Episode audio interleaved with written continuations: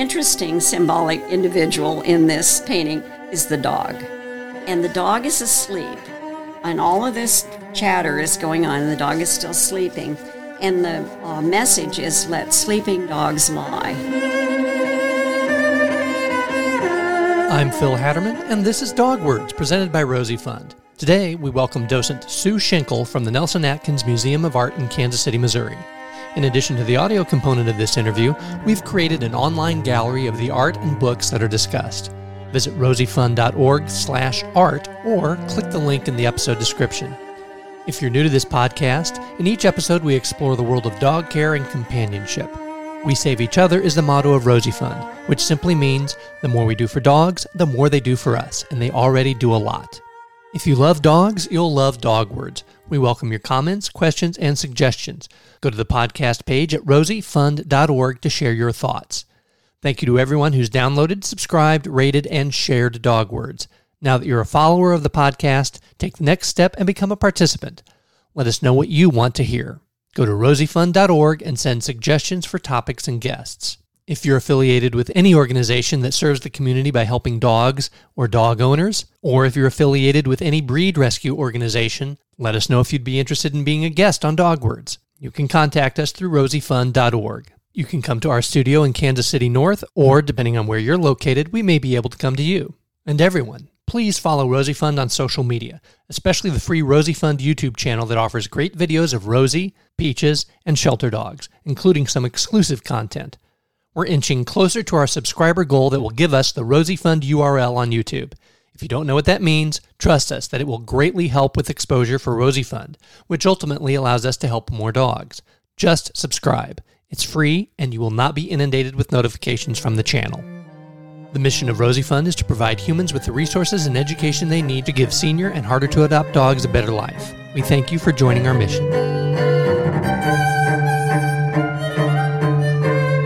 Today on Dog Words, we welcome Sue Schinkel to talk about dogs and art. Welcome to the show, Sue. Thank you. It's nice to be here. First off, how long have you been fascinated with art? Well, my background was in nursing. I was a nurse and, and I taught nursing for 25 years. But the art thing came along kind of by accident. I mean, I've been interested in art but uh, I had a friend who was a docent at the Nelson, and she talked me into taking the docent training. And so I have been a docent at the Nelson for 37 years. So definitely for 37 years and sometime before that. Lots of firsthand exposure to wonderful art. And as we're recording this, the Nelson is not open to us. When it is, I will share that on whatever podcast comes out after that date, but certainly if you're in Kansas City monitoring local news outlets, that'll be a big deal. We'll let everyone know. And if you're not from Kansas City, it's worth coming to Kansas City for the Nelson. Yes. And we find that out when people come who are very familiar with world famous museums. They go to the Nelson and they say, I didn't know this was here. Mm-hmm. And they do have, if you're online, they do have virtual tours that you can take in the meantime. I can't guarantee all the pieces I mentioned because they're a little obscure because I wanted ones with interesting dogs uh, would be on that tour, but some of them would be. But again, something to look forward to when the Nelson opens to go see these wonderful works of art in person. So let's talk about dogs in art. We all love our dogs. We all have thousands of pictures on our phone of our dogs. My wife and I have socks with our dogs I do too. Faces on them. Needlepoint socks hang on the fireplace with their pictures. as wonderful as those depictions of dogs may be, mm-hmm. there's some that are probably a little more sophisticated, a little more artistic. Let's talk about those. When did people start depicting dogs in art? Well, I have this wonderful book that's called 5,000 Years of the Dog in Art, but it's actually goes back further. There are some areas, particularly in the Middle East, where there were depictions of dogs on cave walls uh, a long time before that. And um, they uh, showed them doing some of the typical things that dogs might have been used for in the past. These early renditions were hunting dogs. Probably most people are familiar with the fact that they descended from wolves and um, people use them uh, for all the things you might imagine that a wolf would be good to be used for protection, uh, you know, alertness, helping them hunt. And that was one of the earliest uh, uses of the dog. They were an assistance in hunting. There's a lot of uh, loyalty associated with dogs in art, but also the fact it became symbolic of faithfulness or fidelity. And that's where the name Fido dogs were often named Fido. It came from fidelity. So that was a wonderful trait that they had their faithfulness, their alertness. You have depictions of dogs going back 8,000 years, Yes. showing them as loyal companions and have a, a practical use, hunting and mm-hmm. protecting us. How did those depictions evolve? in this other book, The 5,000 Years of, of the Dog in Art, they try to associate, there's a, um, an Egyptian god called Anubis who is actually a jackal from my education in art. That he's not a dog, but he is a man with a jackal's head. But it's pretty hard to tell a jackal from a dog when all you're looking at is the head. So that's okay. I mean, as long as because the Egyptians didn't say that he was a jackal, it just came that way. But he was a really interesting god for the Egyptians because he was the one that led the person into the afterlife, which was so important. So he appears on many tombs and um, mummy cases and even the canoptic jars that they store the organs. It's part of mummification, has the head of a jackal on one of them. And uh, so you could say that he was a, a could could be dog. And they had many gods. oh yes. So Yeah. for the one that is dog-like to serve in that role indicates Mm-hmm. That was a really These are important. important. Yeah, my, many, many of their important, and we just our last big exhibition at the Nelson before we closed. In fact, we weren't done doing it. My last tour there was Nefertari, is a one of the um, goddesses and. a wife of, a, of one of the pharaohs that was uh, this was artifacts from her time and um, anubis appears all the time now there's also a, a cat goddess, but she's nearly as important as, as the as Anubis. But he could be, you know, uh, considered a dog. But the hunting dogs that are on the really early cave drawings is uh, a dog that looks very much like a dog that is still around today, called a Canaan dog, and the uh, the Canaan dog even is recognized by, well, first of all, the British Kennel Club and then the American Kennel Club. And that's another thing breeds of dogs. Early on, it wasn't so important, but along the way, specific breeds of dogs began to be identified partly through the American Kennel Club standards or the British uh, Kennel Club. So you have the Canaan as being one of the earliest clear depictions of this is a kind of breed. This is Mm-hmm. From, it- from and- that region. and that it was an animal that wasn't a tiger or a wolf or other, you know, because we don't know what their intent was when they were doing these drawings on caves. And that was when they were etched into stone, so they're still there. But often this Canaan like dog had perked ears and had a curly tail. And that's different than, you know, you'd see with other animals. So that makes it pretty much a dog. And then um, later, the dog became a subject matter in paintings because of the symbolism. For instance, a marriage couple might have a little dog so, showing faithfulness in their fidelity in their marriage. Or even sometimes widows would be painted with a dog in their lap saying they were still faithful to, uh, you know, their marriage vows. There were other things. I can mention some at the Nelson that dogs symbolized other things in their relationship to people. Such as Well, one of the uh, first ones I wanted to mention, and, and people who have been to the Nelson might remember this, it's called The Marriage at Canaan by Ricci. It's an Italian painting from the 18th century. And it's a famous painting about uh, the biblical story of water being turned into wine at the marriage feast. But it's interesting when you look at all the people in the image, the one who seems to know that it's happening is the dog. He's standing next to the barrel, looking at the water turning into wine. And there are a few kind of people looking because the dog's looking, they look too. But it's that alertness and the sense of there's something going on here that's important that I notice, and that's what dogs are known for. We've always known that they're intuitive. Yeah, yeah, yeah. So I always thought that was a good one.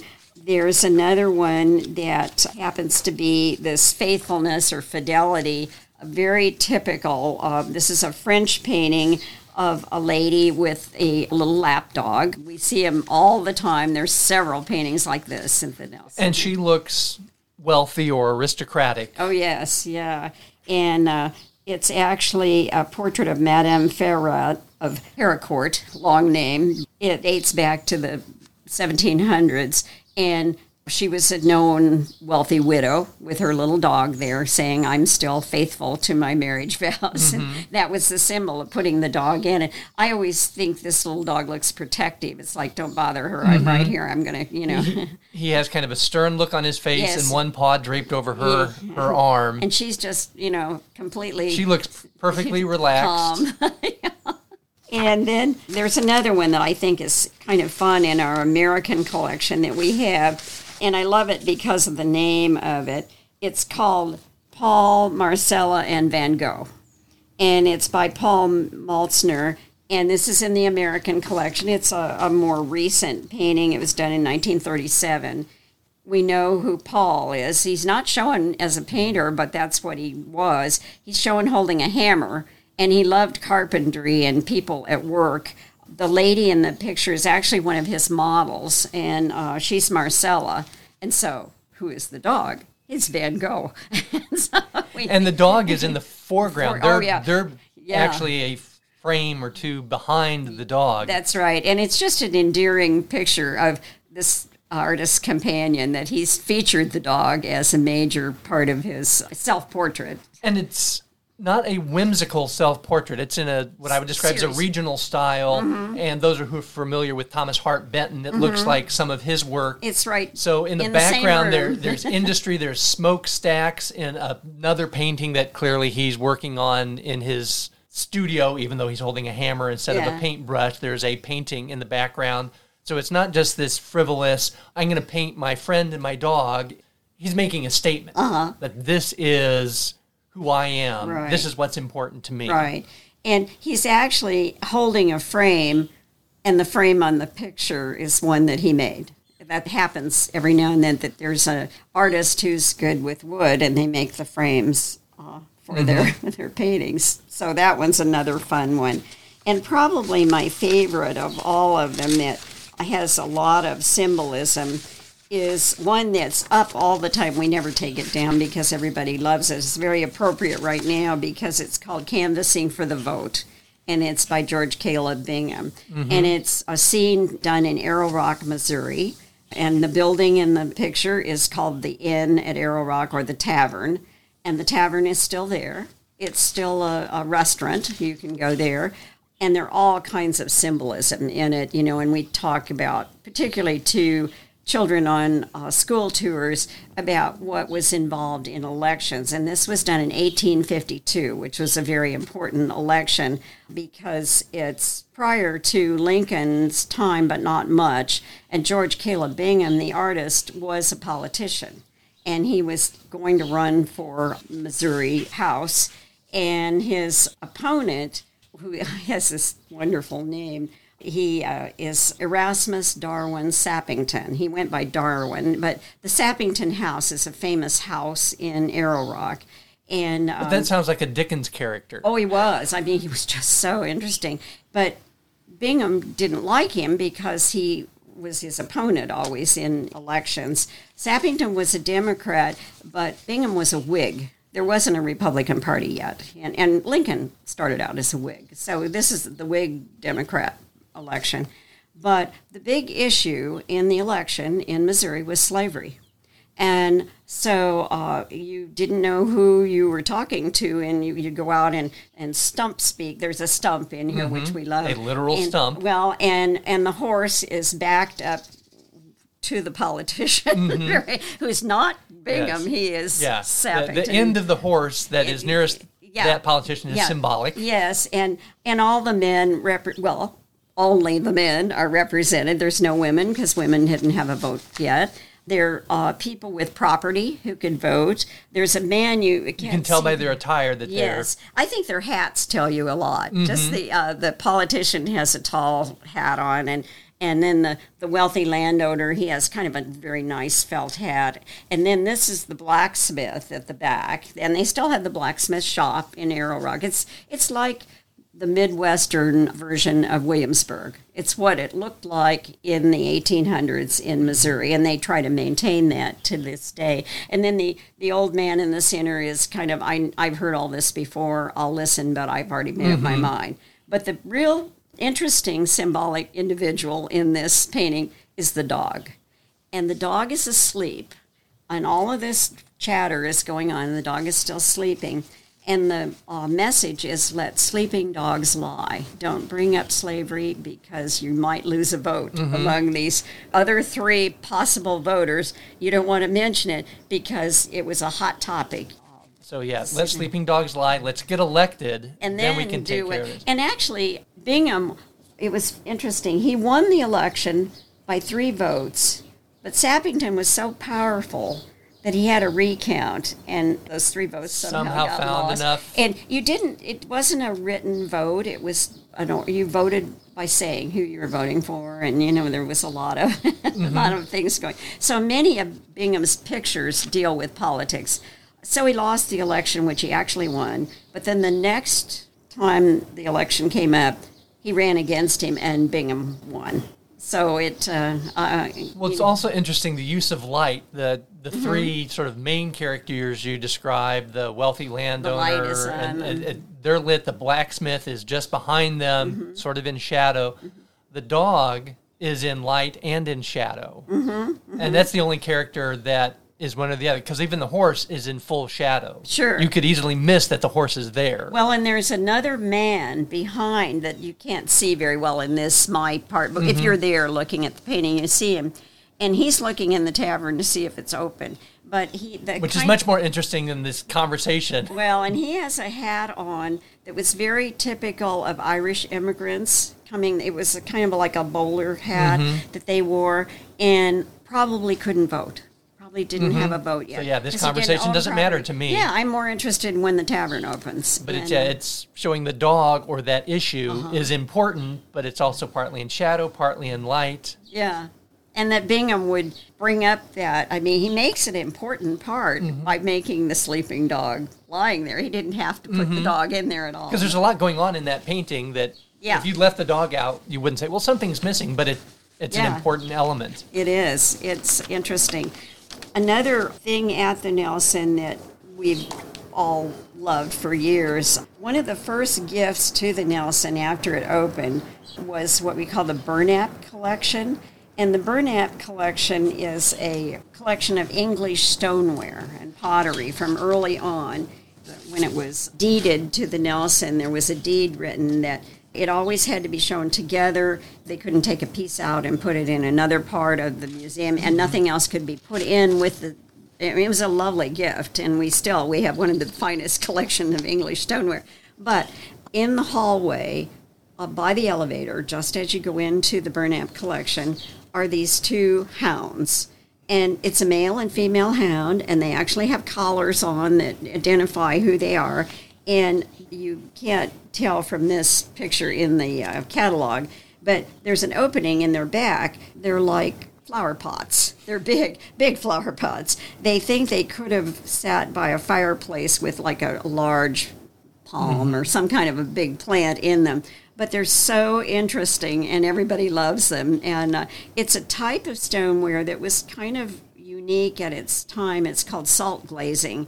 And when they'd salt glaze instead of lead glazing, it made little sort of porous, like uh, what they look like an orange peel in the finish on them. So the finish on them looks almost like skin. You know, it's kind of fun. And um, it's just, they've always been favorites. And they're shiny because they're stoneware, but they're Yeah. also so lifelike with the expressive faces and just kind of the, the way the, the mouths hang, their jowls Yeah. hang, that whoever crafted this either loved these dogs or was doing it for someone who loved their dogs, and the crafts person knew I have to represent these dogs in a way that captures Yes. the love that this person has for those dogs. Well, and, and we don't even know. We think they're from about 1724 because the date on the collars on the dog. So that gives us a date. But there was a place where a lot of ceramics were made in England at that time, and it was called Fulham. And so they're probably from the factory at Fulham, but we don't know who the artist was that formed these dogs. But it's just unique to have, you know, two dog, two. Oh, they're probably about two feet tall. I mean, they're not a little little flower They're substantial, They're yes. substantial and big enough to stand next to a fireplace if that's what they were used for. Well, we don't know that, and uh, it's just fun. And everybody, they're so used to seeing them. They're the two dogs on either side of the entrance into the Burnap collection. So uh, there's certain things at the Nelson that always stay up just because people like them. We Mm-hmm. change paintings, like for instance, um, the painting with Van Gogh, the dog. That comes and goes. It isn't always up. Canvassing for a vote by Bingham is almost always up because it's one of his notable pieces. In fact, um, w- one of the ways Bingham made money as an artist, he, he was truly a starving artist most of his career, but he did paintings that he made lithographs from and then sold the lithographs. That's how he made money. And that was the intent of that painting, which also says he wanted that message getting out to the people about elections. But there was a French company that he sent these lithographs to France to be made, and they're still in business today. And I went to a birthday party for George Caleb Bingham, his 200th birthday. After I think it was maybe I can't remember. That's a lot of candles. Yeah, I know. I don't know. Maybe it, wa it couldn't have been 200th, I guess. But anyway, it was a major birthday event, and they had it in Arrow Rock at the Sappington House, which I thought was fun too. It's But- certainly appropriate. Well, well, I mean, part of the party was there, but they were selling lithographs of that painting, uh, of a couple of them, but of his really well known paintings. So I bought one. It was made by the same company. Wow. And I had it framed and gave it to my grandson who was in um, college at Purdue. But in the meantime, my grandson was interested in politics. He was a uh, intern for Senator Durbin. He's from Illinois and Mm-hmm. Yeah, in Dick Durbin. Springfield. Yeah, Dick Durbin. And so uh, Eddie was his intern. And so Eddie got elected to the city council in West Lafayette, where Purdue is, Mm-hmm. Indiana. So he was a college student, a, a politician, and, you know, doing all these things. So I thought it was a very appropriate picture for his Mm-hmm. room, and they still have it hanging. He, he has it in his office. He'll he, always he lives in that. Chicago now. He's not a politician, he's a software guy. He got an honest job. Yeah, yeah, he did. But anyway, I thought that was such a favorite painting, and he he remembered me taking him to the Nelson to see it and pointing out the dog in it. And uh, he likes dogs. Well, he likes cats even better. I don't. I something slipped in genetically there, and he has cats. Well, everyone has their skeletons in the closet, so That's that's your family's That's hidden hidden shame is that he's a cat person. But we'll we'll let it slide since he has the There's a, a couple more things. I wanted to mention another art form, and of course, on this podcast, you can't see it, but the Japanese make little creatures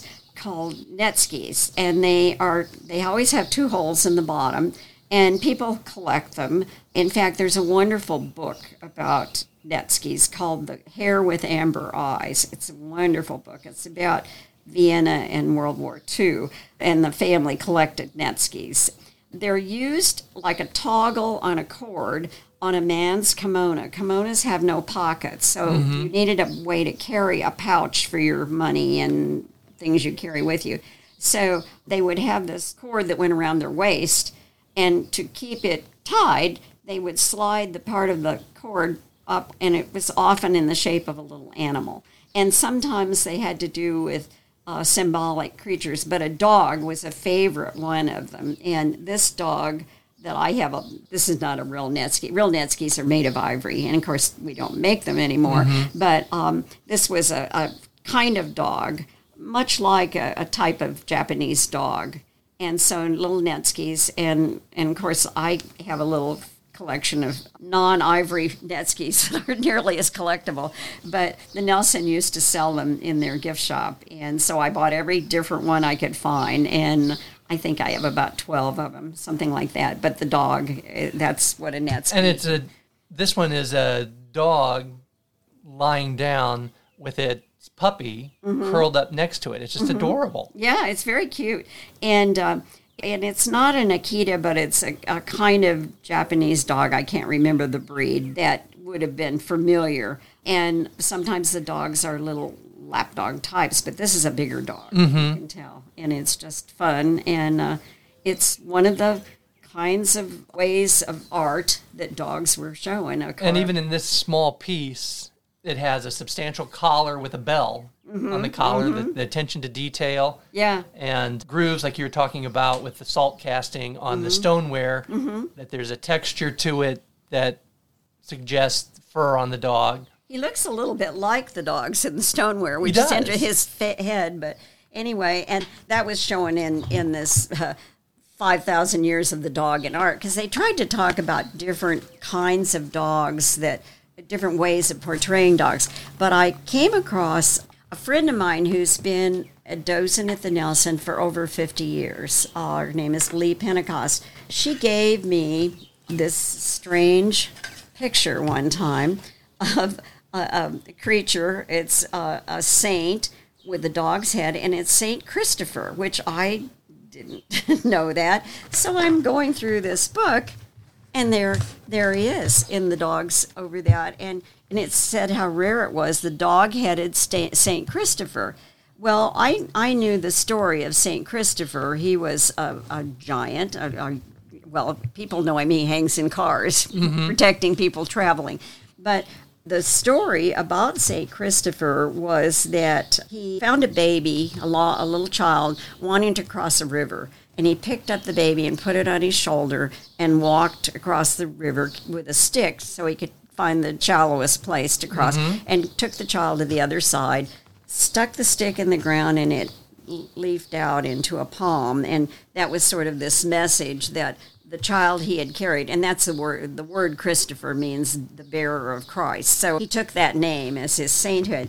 But I thought it was interesting. He came from Libya originally, North Africa, and for some reason, the first explorers in that region of Africa said that the people there had heads of dogs. Now, how that happened, I don't know. it seems like kind of a stretch that- Strange, yeah, had the heads of dogs. So anyway, he was early on portrayed as a dog-headed saint, and it's this very same picture. It's on this kind of masonite material. It's very interesting. and it's not a dog-like head it is No. a dog head Dog head. and then the rest of the body is Yeah. the way you would yeah, expect a saint to be depicted Yeah. in a Middle Ages painting, late Middle Ages, that it's it's colorful in its robes. He's carrying a jeweled crucifix and, And- has human feet, human hands. and it's the very same depiction in this book, Mm-hmm. which I, I was so startled because I used to think he was kind of odd. I didn't I didn't know where to put him. I, in fact, I had him out on the porch Mm-hmm. And wondering, is this really supposed to be Saint Christopher? Yeah, And- because like, for instance, at the Nelson, they have a French plate, or I think it's French. Anyway, with a man as Saint Christopher, which you usually see, and I, that's the story. But I've never seen this one. And then when I read about it, it said it was a rare but common thing, and it went way, way back in in early times. But supposedly Saint Christopher was martyred in 308. So. That tells you where, where they were in history with it, but um, and so not painted by someone who actually saw him. So he might not have looked like a dog. I think pro- probably he didn't, but you know, you never know what you can do. One last thing that I mm-hmm. wanted to tell about because it has a connection to Kansas City and it's an art form. David Douglas Duncan was a famed photographer. He just died recently. He was 103 years old. He was the famous photographer. He went to Bryant School in Kansas City, Missouri. He carried a camera with him into the military. He happened to be on the battleship Missouri when they signed the Treaty of World War II. He was a friend of de Gaulle. He took all the famous pictures of de Gaulle. And he was a friend of Picasso's. And any picture you've seen in the last years of Picasso's life, David Douglas Duncan took those pictures. He was just magnificent. And uh, anyway, the people who built my house, Bill and Mary Grant, Bill went to kindergarten with David Douglas Duncan. They were good friends and they were the same age. So they were in Provence, uh, Douglas lived in Provence and went out to dinner with them. And while they were there, uh, David Douglas Duncan had this dog named Yo Yo. And Yo Yo had a longer name, Yankee something. Uh, they left him in the car because the dog was asleep and it was in cool weather. And so they went in a restaurant, and while they were there, somebody stole the dog out of the car. And it turned out later it was gypsies. They didn't want to steal the dog. They didn't know this was a famous person that they could probably get. A, they found hmm. that out later. But anyway, Yo Yo was missing, and they were just distraught over the loss of Yo Yo. So he was so well known in France. I mean, they always called him the photographer of Picasso and all of these names. So he calls the prime minister of France and said, "My dog is missing." And he painted a, a It's who you know. yeah, yeah. He made a poster of Yo-Yo. Now he had a lot of photographs course. because that's what he does. But they posted this all over. It was on the news. It was in the newspapers everywhere about famous photographer's dog is missing, and everybody in France is looking for Yo-Yo. Well, they found him, and uh, the whatever the counterpart of the FBI in France um, uh, helped recover him, and they got him back from the gypsies. Nothing had been done to him. Uh, they did try to after they the the gypsy group saw the posters and thought maybe we could get a reward if we gave this dog back. So they arranged that. But anyway, they they caught them. And the dog was returned. Well, it became just a big story in France. So, of course, David Douglas Duncan wrote a book called Yo Yo Kidnapped in Provence. And it's a darling story about how, when you put together everybody in a country, including the prime minister, you, you get results. accomplish anything. And we've been talking about dogs in art from the earliest depictions with caves and sculpture and stoneware and paintings up to photography. And mm-hmm. the photographs in this book are just oh, amazing of this dog. darling. This guy's obviously a, a talented and skilled photographer. Yeah. But Yo Yo in Provence. I don't know if this is available on Amazon, but if it is, I will link that in the That's description. where I got it. I think actually Bill Grant told me about the book. The, the, his friend, who is still alive, I think he's 105 or something, he has seen a lot. and um, it's not a real recent book, but it wasn't too long ago. But if it's still on Amazon, well, Yeah. I'll link that and people can click through and use their yeah, Amazon And- Smile and also be contributing to Rosie Fund by getting this wonderful yeah, book. I think I bought a copy for my grandchildren because it just is so sweet, you know, about it. He was missing for 50 days. Wow. So it was quite a while, but they did get him back, and he was a well known little dog that everybody knew, but it uh, is another art form of dogs. So, And they're, they're so important to us. It's not surprising that we have this long history of showing our affection and appreciation for dogs through our art. Again, I will let everyone know if they don't find out on their own when we can go back to the Nelson and see these wonderful works that Sue has described to us. And when I do that, come back and listen to this episode again and refresh your memory and then go to the Nelson. There's so much to enjoy there. We look forward to returning to the Nelson. Sue, thank you so much for sharing your time with us and hosting us in your lovely home. It's gorgeous out here on your sunroom, and I look forward to talking to you again. thank you. I'm Phil Hatterman, and you've been listening to Dog Words, presented by Rosie Fund. Thank you again to docent Sue Schinkel from the Nelson Atkins Museum of Art for joining us. If you haven't already done so, check out the gallery for this episode at rosiefund.org/art. There's a link in the description for this episode. If you purchase any of the books we reference, please consider using Amazon Smile and choosing Rosie Fund as the charity that benefits from your order. Go to smile.amazon.com for details or use the Amazon link at rosiefund.org. I also want to thank alternative string duo The Wires, featuring cellist Sascha Groschang and violinist Laurel Morgan Parks, for playing the wonderful music you've heard on today's and previous episodes of Dog Words. Learn more about The Wires at thewires.info and download their music on iTunes.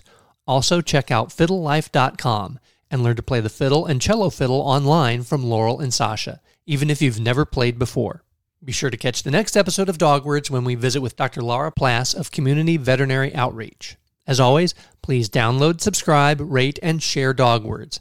This helps us with sponsorships. Then Rosie Fund can help more dogs. Support Rosie Fund by following us on social media and please subscribe to the free Rosie Fund YouTube channel. Send us your comments, questions, and suggestions at rosiefund.org and let us know if you would like to be a sponsor of the Dog Words podcast. Thank you for listening, and remember, we save each other.